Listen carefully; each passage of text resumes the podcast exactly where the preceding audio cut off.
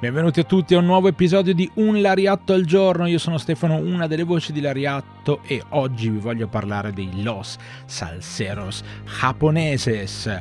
Spero di averlo detto giusto perché ogni tanto insomma vado a sbagliare anche queste cose.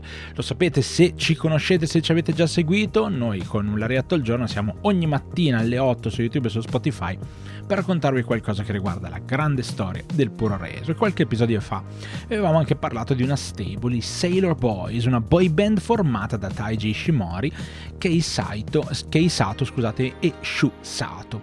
Il gruppo, formatosi in Toriumon, a un certo punto insomma, si è dovuto scontrare con un'altra stable, un'altra stable a tema musicale, e cioè proprio i Los Salseros Japoneses. Si tratta di Takeshi Yamamoto che dopo aver debuttato a 16 anni in Torremon, Mexico, cambia nome in Takeshi Minamino e forma insomma questa stable insieme a due personaggi che hanno già un nome spettacolare Mango Fukuda e Pineapple Anai cioè, io già con questi nomi li ho presi sotto la mia ala protettrice è la mia stable preferita Quest'ultimo, tra l'altro, Pineapple Anai, era solito portare una chitarra sul ring con la quale attaccava i suoi avversari, ovviamente. Una memoria che porta subito a Honky Tonk Man. I due team, dopo un paio di eh, anni di scontri, cambi di titolo e varie faide, insomma, alla fine della Toriumon X debuttano in Michinoku Pro.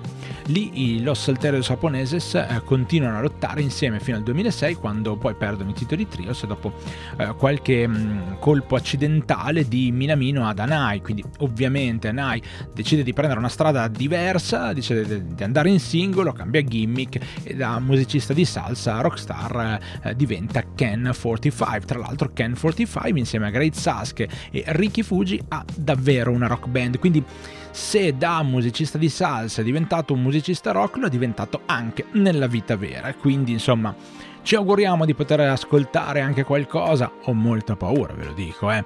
Ci auguriamo comunque di poter ascoltare qualcosa e decidere se ciò che erano i Los Salseros japoneses e ciò che è diventato Ken 45 può veramente avere un minimo, un minimo di senso. Dai, se vi va, ascoltate, se troviamo qualche link ve lo lasciamo in descrizione, ovviamente voi sbirciate, noi faremo di tutto per portarvi sempre qualcosa di interessante, ogni mattina alle 8 dal lunedì al venerdì su YouTube e su Spotify e poi il martedì alle eh, 17.45 ci troviamo in live su Twitch, il canale è il lato viola del ring. Non mancate, venite a trovarci. Noi vi ringraziamo, vi salutiamo e ci risentiamo alla prossima.